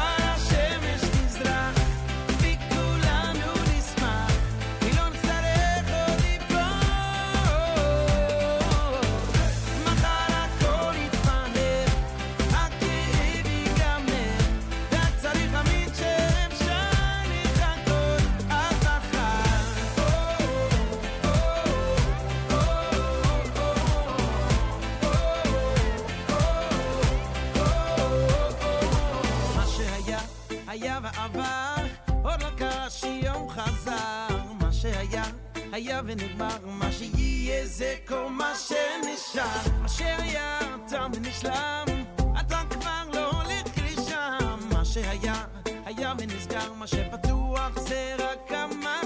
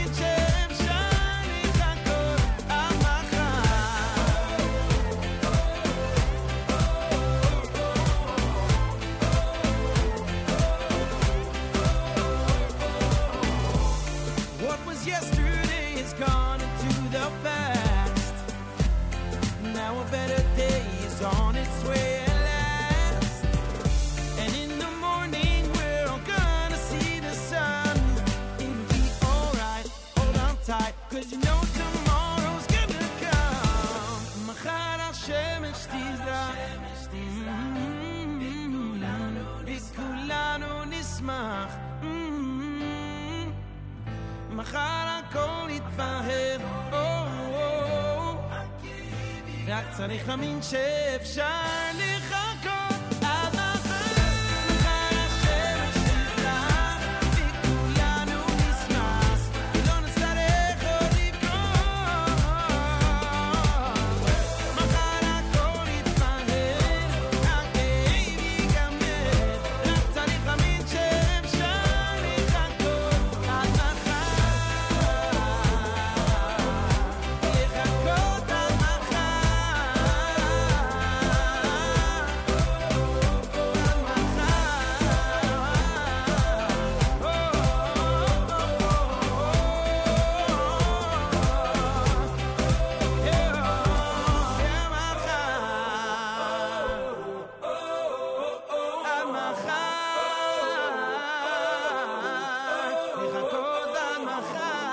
JM in the AM, it's uh, Machar, done by Mordechai Shapiro. My thanks to Daniel Gordon. Met Council on Jewish Poverty had their 42nd annual legislative breakfast yesterday at the Yale Club, all under the direction, of course, of uh, their CEO, David Greenfield. It was a pleasure being there.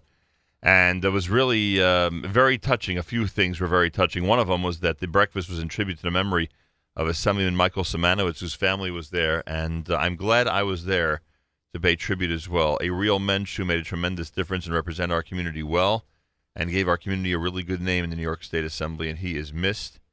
And um, I'm glad I was able to be there for that portion of the program. And uh, kol hakavod to all the government officials who were there. And then afterwards went to the uh, Celebrate Israel parade to uh, celebrate Israel 70 with us, which was pretty cool. I want to thank our friends at Aleh. They brought our coverage of the Celebrate Israel parade to all of you around the world. Uh, Aleh is uh, available by uh, going to their website. You can support them and learn more about them by going to aleh.org, A-L-E-H dot org. And as we've been recommending, you could shop at their boutique, aleh.org slash boutique. A percentage of the sales, of course, go to uh, the Aleh organization. You could twin your bar bat mitzvah with a youngster at Aleh in Israel, alehmitzvah.org. And if you're heading to Israel this summer, we recommend you go and visit their facility you will certainly be inspired. So a big thank you to Aleh for being the presenting sponsor of yesterday's Celebrate Israel Parade. Also to Uden's Appliances and the American Committee for Shaare Zedek Medical Center in Jerusalem and the Rothenberg Law Firm and Carmel Winery. A big thank you to all of them, all sponsors of our broadcast yesterday from Fifth Avenue, which is getting rave reviews, I'm proud to say. And thanks to our entire team for a great production and a wonderful day in New York City. JJ Sussman is in our studio here at JM in the AM. He is the international director of Gesher. Gesher says the following like two thirds of the Israeli population, Gesher realizes that internal conflict is one of the greatest threats facing Israel. Gesher facilitates dialogue between different segments of society secular, religious Zionists, and ultra Orthodox in a wide variety of formats to bridge the gap between the groups while maintaining and celebrating the differences.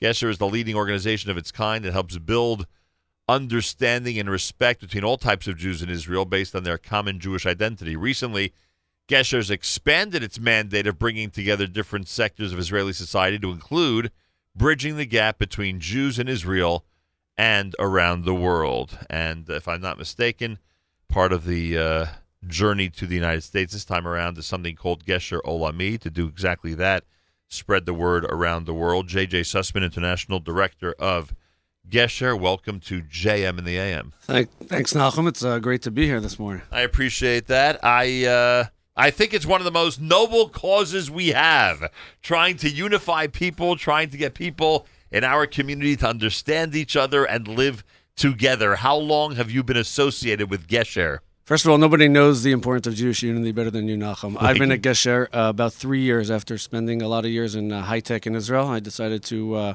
focus on what I believe to be the greatest issue facing the Jewish people, the unity of the Jewish people. And it's been a great ride since. And we are, uh, many people know Gesher for many, many years as uh, facilitating dialogue between youth in Israel.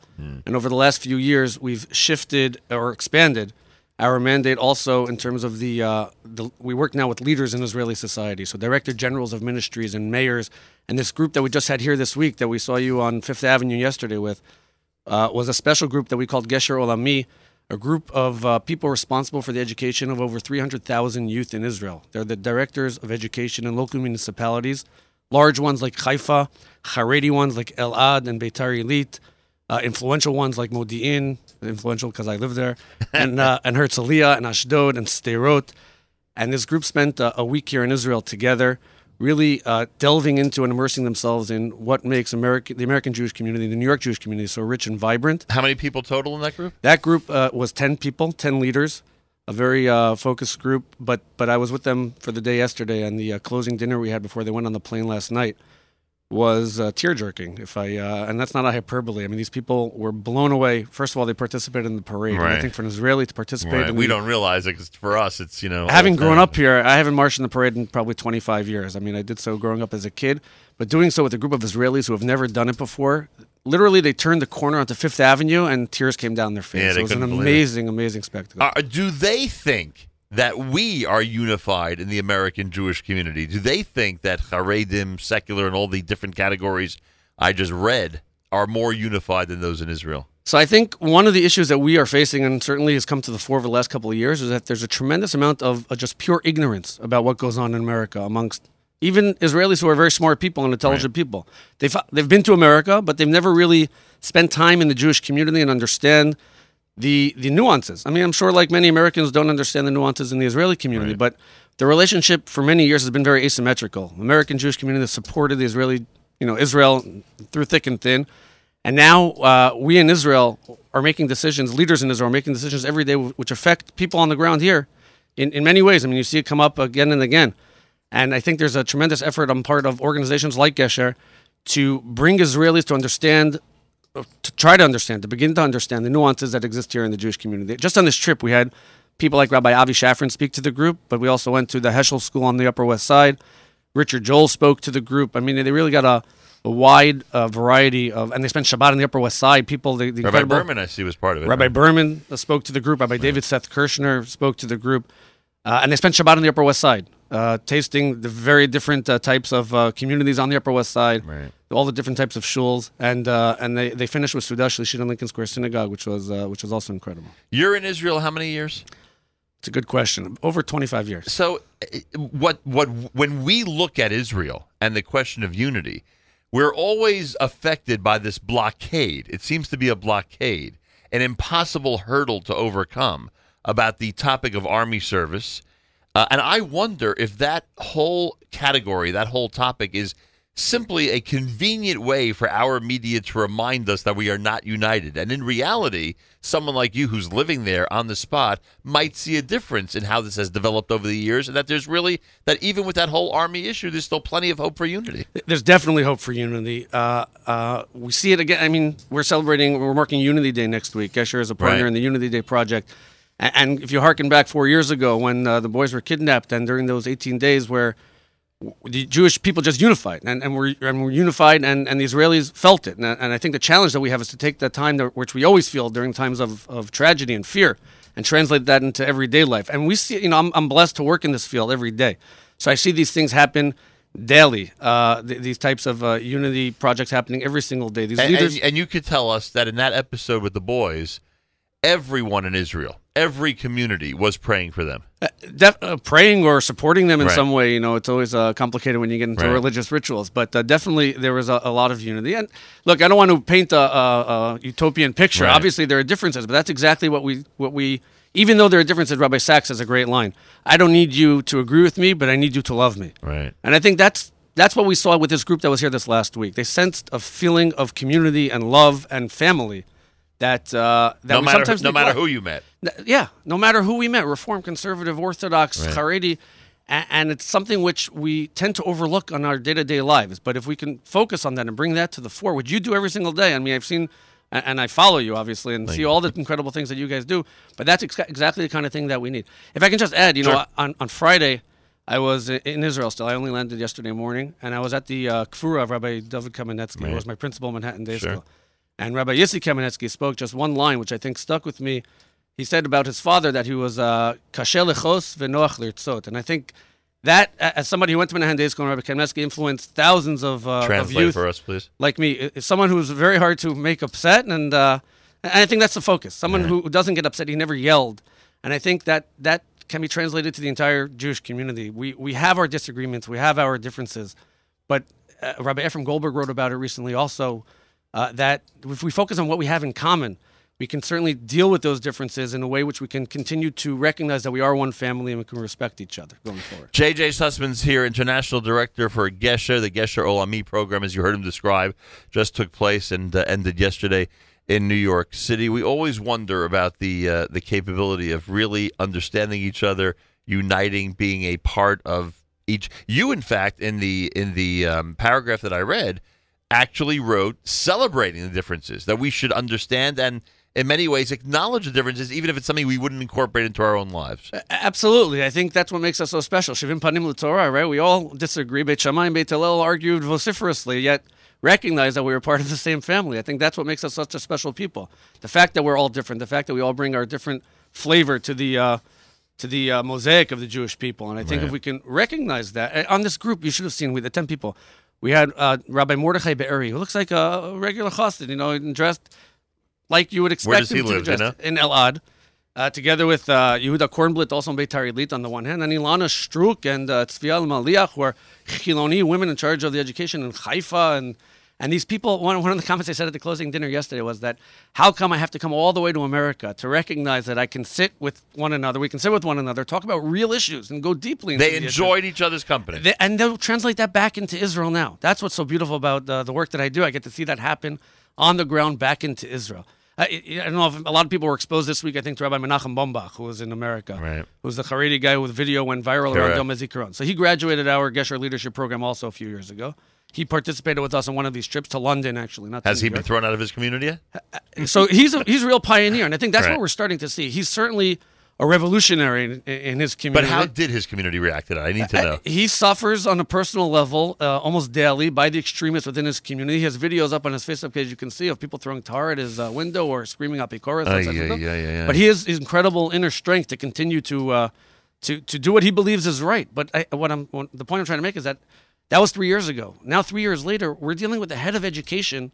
Who, who's as institutional as you come in uh, in Beitar Illit and in Elad. So there's tremendous amount of optimism and reason to be optim- optimistic that we have, uh, and it's a marathon. It's not a sprint. So, Understood. Does he believe if he sits down with the tar throwers that that progress can be made? so I think they're extremists on every side, and I think Right. that uh, he believes he's doing the right thing. And uh, and and I, I haven't asked him that question. Can we'll save that for when he shows But up. he's a great guy. He's a great guy. Does he speak English? So he loves to start his speeches by saying he didn't speak Hebrew till the age of twenty. As an English speaker. No, he speaks. He learned in Yiddish Oh, until he grew up in Yiddish. Meah Shearim. He only learned Yiddish, and uh, he didn't speak Hebrew till he was twenty. And now he speaks a great. Eng- I mean, he spent the week in New York uh, speaking in Need to- Teaneck and need to- need to get around. You need to get around and support the yeshiva. So he, he certainly learned English uh, well. Um, But he's a great. Miriam Peretz went through our program. Wow. But also Asaf Lieberman, who runs the uh, daily uh, program on the on the major broadcasting station in Israel from Sure. eight to ten every morning. Every trigger on Galei Tzahal from six to eight every morning. All these leaders in Israeli society. Yesterday, I met Yossi Sharabi, who's the director general of the Ministry of Culture in Right. Israel. They had the party after the parade in Times Square, Right. which I don't know if you were at, but it was an incredible spectacle. All of Times Square, you know, was in blue I and heard white. it was incredible. yeah. It was incredible. And Yossi Sharabi was a guy who participated on our program two years ago to recognize the richness of America, the American, the relationship of America, America's Jewish community and Israel. Two years later, he's the director general of the ministry that's participating and sponsoring this program to bring a little bit of Israel into uh, into New York, and it's incredible to see. Amazing. Uh, JJ Sussman's here. There are people who believe that there are certain major issues, and I'm sorry I keep bringing up the you know the the, the hurdles, but you know they're a reality. Uh, the, the reality in Israel too, obviously. I mean, Understood. I mean, lot of can we ever get past the Kotel issue? Can we ever get past the conversion issue? Can we ever get past the marriage and who's in charge of the? Can we ever? Can can the Rabbanut be a part of Gesher? These are all great questions, and questions which we need to deal with from a position of love and respect of the Jewish people. Obviously, there are reasons to uh, to to go to this side or to that side, but but the dialogue is the important part. Even the Kotel issue. The Kotel issue. What was beautiful about it in the beginning was that they came to an agreement. Right. The challenge and the unfortunate part about it was that the government ended up freezing that agreement, which led to the entire uh, blow blow up of the issue. Blow up is a, is a Right. dangerous word to use in Right. The hoopla. Let's say hoopla. The hoopla around around the issue. But but you have organizations like the UJA Federation of New York who saw that and recognized that how can we deal with the issue? We can either throw our hands up and say forget it, we're never going to deal with this, or we can invest and make you know and, and fund programs that are going to help deal with this issue the next time they come around. And they funded our program, the Gesher Olami program, to bring Israeli leaders and these educators to understand what the Jewish community is. There's so much ignorance and Israeli arrogance Right. when it comes to the American Jewish community, and that mixture is is very dangerous. And if we can uh, get rid of the ignorance, at least by by bringing them here and letting them see what's going on for real, and understanding that these are real people, hopefully, when they're in the positions to make decisions, they'll do so from uh, from at least a position of knowledge and and familial relationship with our brothers across the sea. And you've emphasized in this conversation the Gesher Olami concept, Israel, the United States, this whole understanding. But I, I do want to emphasize for the audience that that what they would hope uh, is happening in Israel, which is the first uh, mantra, the first uh, goal of Gesher. Uh, is also in full swing, right? That that people are from different camps are sitting down on a regular basis, participating in your programs and trying to come to some type of understanding. So no question. I think what the what the trip to America does, by the way, it accomplishes both goals. Uh, the, the, the Oh, point that I made to you about the right. Cha- we, all of our groups have Haredim, Chilonim, and Datiyim as part of the group. And once you come and meet with somebody in America, you end up start asking yourselves questions. It's like, what am I doing sitting across from this guy in America? What's my connection to him? What does that mean about my own Jewish identity? And why can't I be doing this back home? And that's what happened. Literally, that's what's going to be happening over the next few weeks with this specific group. It's what happened with the last group we brought in. There's still all the, the, my my most active WhatsApp groups on my phone are these delegations that we uh, that we bring in, and they're all talking about how can we make Israel a better place to become a model that you here sitting on the Lower East Side can be proud of, and that you know Jews around the world can be proud of. So. You know, um, member of Knesset Yehuda Glick was in that chair talking about Hinam and, and his work. And uh, it, for him, it's all about attitude. He has such a positive outlook. Uh, in some ways, maybe it's, you know, there's no other choice. You know, what, what other choice is there? You know, to be negative about it is not going to get us the results that we want, and it's certainly not going to accomplish anything.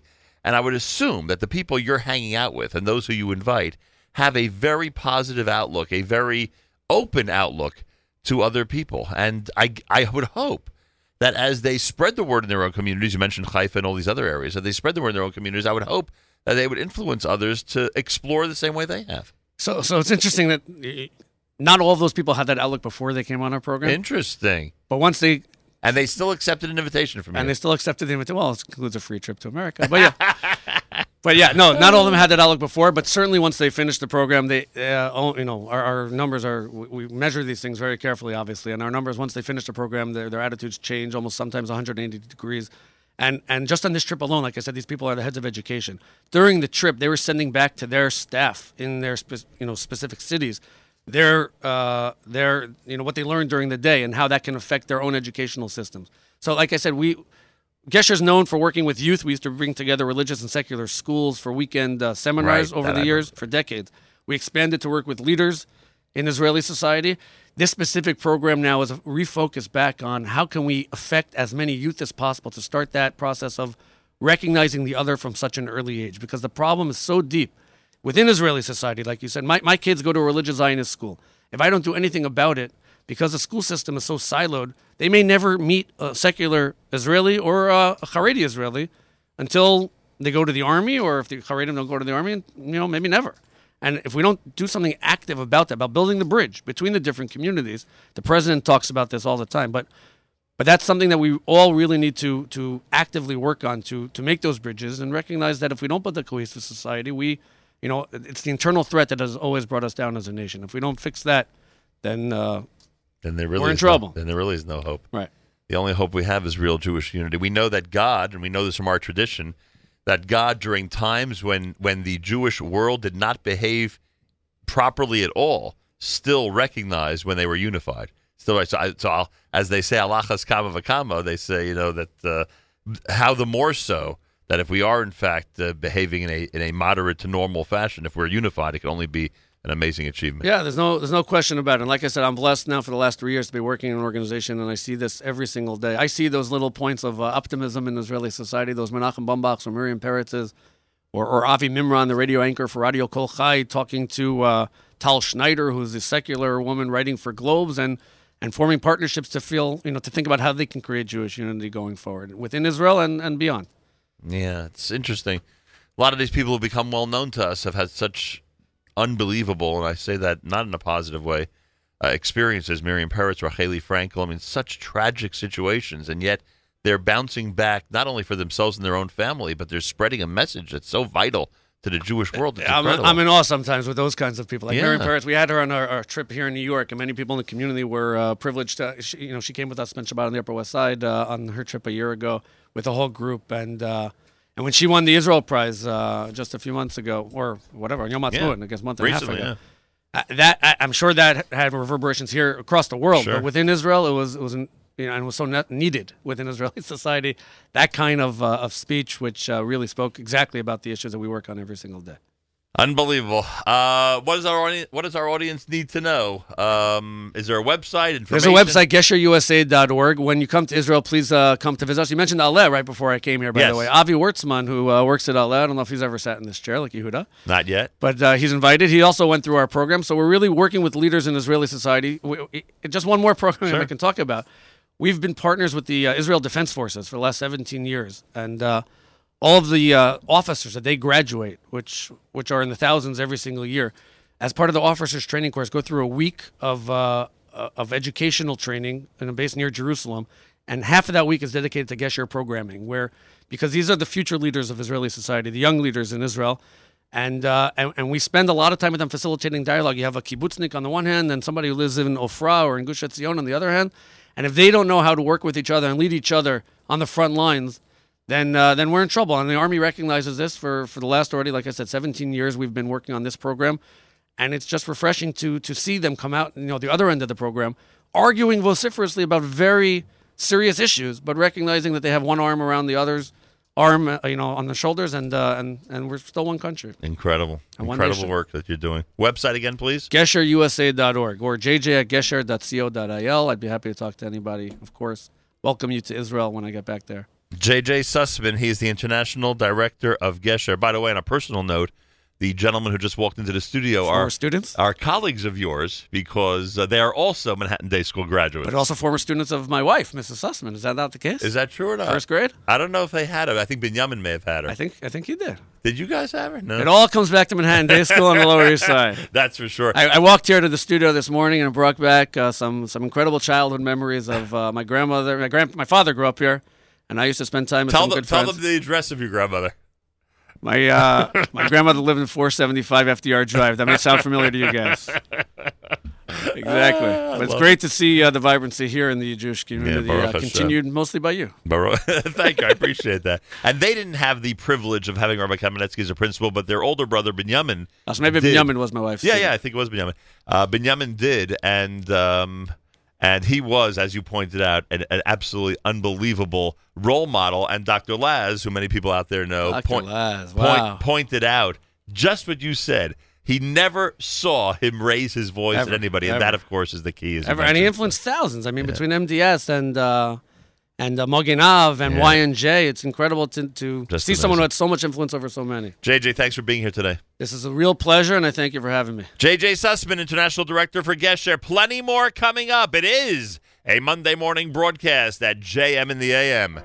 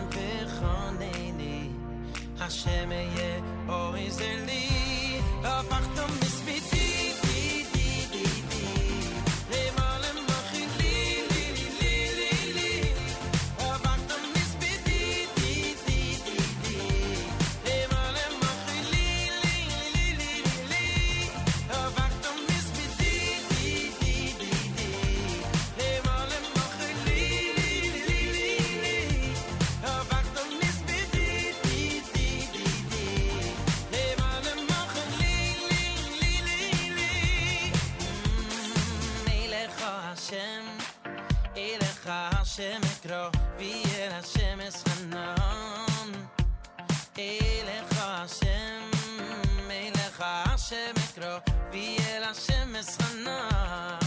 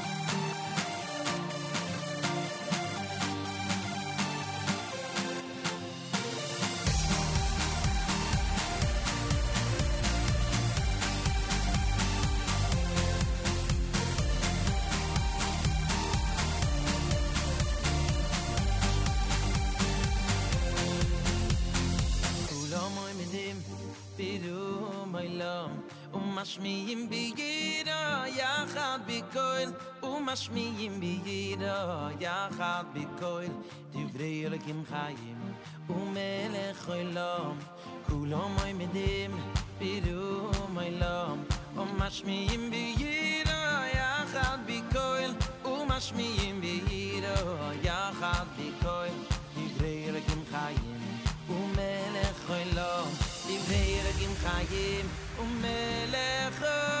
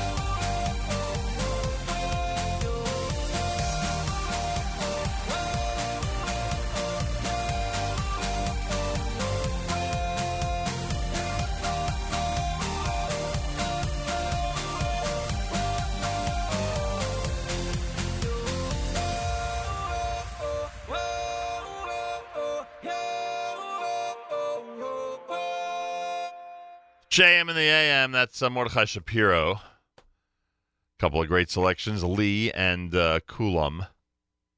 As we get set to wrap up a uh, a Monday morning broadcast here at JM in the AM. Um, want to again thank everybody who had a role in yesterday's show. Our friends at Aleh for presenting our coverage of the uh, Israel Celebrate Israel Parade. Uh, all the great sponsors, uh, Udin's Appliances, Rothenberg Law Firm, Carmel Winery, the American Committee for Shaare Zedek Medical Center. A big thank you to all of them. And a big thank you to Kosher in Midtown. Kosher in Midtown, 43 East 34th Street for a delicious lunch served to our staff yesterday out on the parade route. Achenu Israel and brothers and sisters in Israel, we are with you with your favorite America's one and only Jewish Moments in the Morning radio program. Heard on listener-sponsored digital radio around the world on the web at NachumSegal.com, on the Segal Network, and of course on the beloved NSN app. Wraps up a Monday here at JM and the AM. Thanks to all of our special guests who stopped by today. Uh, Meir Weingarten, the Israel show is next. Between 9 and 10, 10 o'clock, hear Yoni Pollock and Seth Gordon on the topic of the NBA playoffs and a whole bunch of other great things on After Further Review. And at uh, 11 a.m., Jake Novak on the topic of journalism in America. Jake Novak, Novak Now, coming up at 11 a.m. live right here at the Nachum Segal Network. Have a fabulous, what is today? Monday! Until tomorrow, Nachum Segal reminding you remember to pass, live the present, and trust the future.